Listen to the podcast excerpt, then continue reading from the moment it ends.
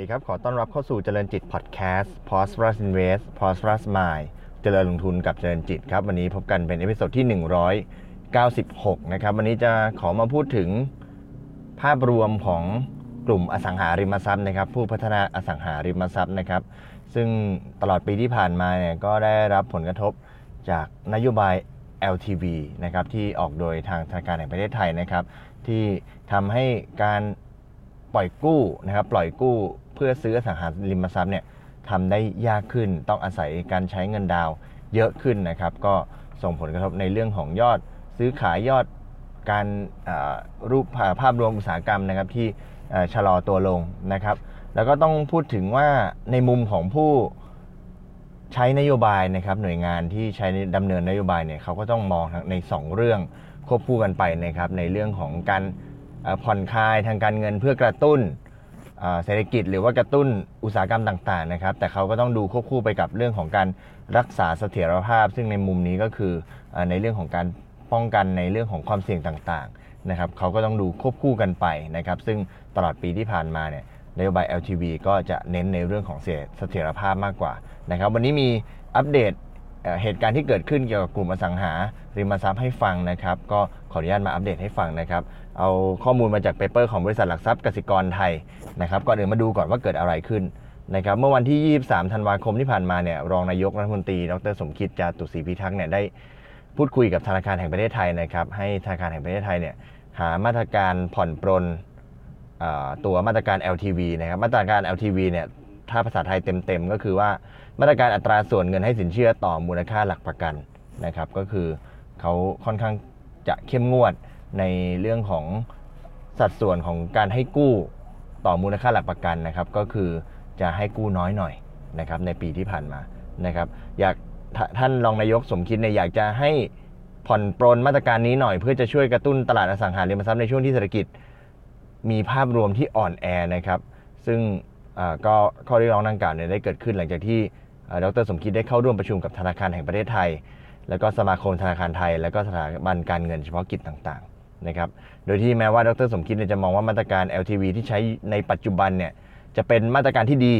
ต่อการรักษาเสถียรภาพของตลาดอสังหาริมทรัพย์ในระยะยาวนะครับแต่ก็อยากให้ธนาคารแห่งประเทศไทยเนี่ยพิจารณาในประเด็นกรอบเวลาการใช้มาตรการ แล้วก็หาจุดสมดุล ระหว่างการบริหารสถานการณ์ด้านเศรษฐกิจ ในปัจจุบัน แล้วก็ความมั่นคงในระยะยาวนะครับ อันนี้ก็อย่างที่เรียนนะครับต้องหาจุดสมดุลระหว่างการกระตุ้นเศรษฐกิจนะครับการผ่อนคลายมาตรการกับเรื่องของการรักษาเสถียรภาพในระยะยาวนะครับประเด็นดังกล่าวเนี่ยถูกหยิบยกขึ้นมาหลังจากการประชุมระหว่างคณะนคณะกรรมการนโยบายการเงินหรือกนงนะครับกับคณะกรรมการนโยบายสถาบันการเงินหรือกนสนะครับเมื่อวันที่ 16 ธันวาคมที่ผ่านมา ซึ่งได้ข้อสรุป ว่าการที่ธนาคารแห่งประเทศไทยเนี่ยระบุว่าการพัฒนาการในกลุ่มอสังหาริมทรัพย์ในช่วง 9 เดือนแรกของปี 62 เนี่ยสอดคล้องกับเป้าหมายของหน่วยงานที่กำหนดไว้เมื่อตอนออกนโยบายมาตรการ LTV นะครับ โดยที่ธนาคารแห่งประเทศไทยเนี่ยมองว่าการเข้าแทรกแซงของตนนั้นเนี่ยสร้างพัฒนาการเชิงบวก ที่สำคัญ 3 ประการให้กับตลาดอสังหาได้แก่หนึ่งนะครับ LTV สำหรับสินเชื่อสัญญาที่ 2 ขึ้นไปเนี่ย ที่ปรับลดลงเนี่ยสะท้อนถึงเกณฑ์การประเมินอนุมัติสินเชื่อที่เข้มงวดมากขึ้นนะครับพอสินเชื่อสัญญาที่2เนี่ยมีการปรับลดลงเนี่ยก็แสดงว่าเห็นให้เห็นถึงการเข้มงวดมากขึ้นนะครับสก็คือจำนวนผู้เก็งกำไรที่ลดลงอย่างเห็นได้ชัดจาก LTV นะครับจากมาตรการ LTV สำหรับสินเชื่อสัญญาที่ 2 ที่ปรับลดลงในไตรมาส3นะครับจำนวนผู้เก็งกำไรก็ลดลงนะครับ แล้วก็3นะครับ จำนวนการเปิดตัวโครงการใหม่ในกลุ่ม ผู้พัฒนาสังหาริมทรัพย์ชะลอตัวลงอันนี้ก็ชัดเจนนะครับ ผู้พัฒนาสังหาริมทรัพย์ก็ต้องปรับตัวด้วยนะครับ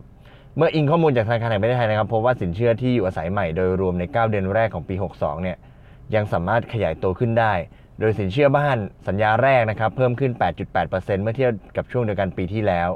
นะครับโดยกลุ่มแนวราบเพิ่มขึ้น 13.5%ขณะที่กลุ่มคอนโดเนี่ยลดลงประมาณ 1% ขณะที่สินเชื่อสัญญา2นะครับสัญญา 2 ก็คือคนที่มีบ้านอยู่แล้วนะครับคนที่เคยทำสินเชื่ออยู่แล้วนะครับเคยกู้อยู่แล้วแล้วมามามาขอกู้อีกหนึ่งที่อย่างนี้เป็นต้นนะครับสัญญาที่ 2 ขึ้นไปเนี่ยได้ปรับตัวลดลง 19.5%เมื่อเทียบกับปีที่แล้ว โดยที่กลุ่มแนวราบเนี่ยลดลง 2.1%แล้วก็คอนโดเนี่ยลดลงถึง 31.8%นะครับก็เป็นไปตามเป้าหมายของธนาคารแห่งประเทศไทยนะครับมาตรการ LTV ก็ออกมา เน้นเน้นหนักนะครับในเรื่องของการลดการเก็งกำไรนะครับเออถ้าสัญญาแรกเนี่ยก็ไม่มีปัญหา เพราะว่าสัญญาแรกก็ก็คือเหมือนกับผู้ที่ซื้อบ้านก็ใช้เป็นของตนเองอออยู่อาศัยอะไรเงี้ยแต่ว่าสัญญา 2 สัญญา 3 ขึ้นไปเนี่ยก็คือทางธนาคารแห่งประเทศไทยก็มองเป็นภาพของการเก็งกำไรซะมากกว่านะครับ ทีนี้มาดูมุมมองของทางนักวิเคราะห์กันบ้างนะครับนักวิเคราะห์ก็เชื่อว่า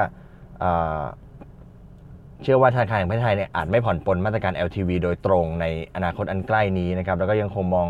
ว่าธนาคารแห่งประเทศไทยเนี่ยจะรักษา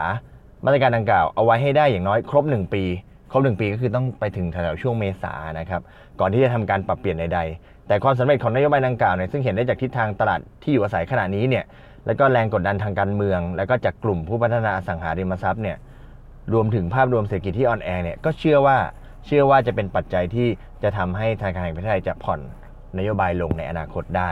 นะครับ แล้วก็นายวิเคราะห์ก็บอกว่าจะเห็นได้ชัดว่าประเด็นดังกล่าวเนี่ยสร้างผลกระทบเชิงบวกต่อราคาหุ้น ทุกบริษัทในกลุ่มอสังหานะครับ โดยที่กลุ่มโดยเฉพาะกลุ่มที่ได้รับผลกระทบอย่างมากจากนโยบาย LTV นะครับก็คืออกลุ่มคอนโด เช่น AP Origin Siri แล้วก็สุภาลัยนะครับในส่วนของแนวราบที่โดนนิดหน่อยก็ พฤกษานะครับ PSH แล้วก็ LPN นะครับทั้งนี้หลังจากที่ประเด็นประเด็นการเข้มงวดที่มากขึ้นสำหรับมาตรการ LTV ตั้งแต่ช่วงปลายปี 61นี่ยนักวิเคราะห์ก็ได้ปรับลดกำไรภาพรวมของกลุ่มในปี 62 ไปแล้ว 16%นะครับแล้วก็ลดราคาเป้าหมาย โดยรวมของหุ้นกลุ่มอสังหาไปแล้วถึง 30%นะครับนักวิเครามองว่าแม้ว่านักวิเคราะห์ยังมองภาพเชิงลบต่อกลุ่มอสังหาริมทรัพย์นะครับแต่ก็เห็นบรรยากาศที่ดีขึ้น ในการซื้อขายหุ้นกลุ่มอสังหาในระยะสั้นนะครับ แล้วก็เชื่อว่าจากการการคาดหวังของตลาดที่จะมีการผ่อนคลายนโยบาย LTV ลงนะครับ แล้วก็คาดการคาดการณ์ว่ากลุ่มพัฒนาอสังหาเนี่ยจะรายงานผลประกอบการที่ดีขึ้นในช่วงไตรมาส 4 ถึงไตรมาส 1 ปีหน้านะครับ เพราะว่าก็มีเรื่องของการเอาแบ็กหลอกมารับรู้รายได้นะครับ เรื่องของการโอนต่างๆนะครับ รวมถึงมาตรการกระตุ้นอสังหาจากภาพ จากภาครัฐนะครับ ก็เชื่อว่าเชื่อว่ากลุ่มอสังหาก็จะดีขึ้นทั้งนี้เนี่ยหุ้นก็อยู่ในระดับที่ราคาไม่แพง แล้วก็ให้ดีเวนเนนยิวหรือผลตอบแทนเงินปันผลเนี่ยอยู่ในระดับถึง6ถึง7%นะครับหุ้นเด่นนักวิเคราะห์เลือก Land and House AP แล้วก็ Origin นะครับก็จริงๆ หุ้นแต่ละตัวที่นักวิเคราะห์เลือกเนี่ยก็ก็เป็นหุ้นที่ที่ที่พื้นฐานค่อนข้างแข็งแกร่งอยู่แล้วเพียงแต่ว่ารอบรรยากาศที่มันจะกลับขึ้นมาเท่านั้นเองนะครับก็นักนักลงทุนก็ต้องติดตามต่อนะครับสำหรับมาตรการ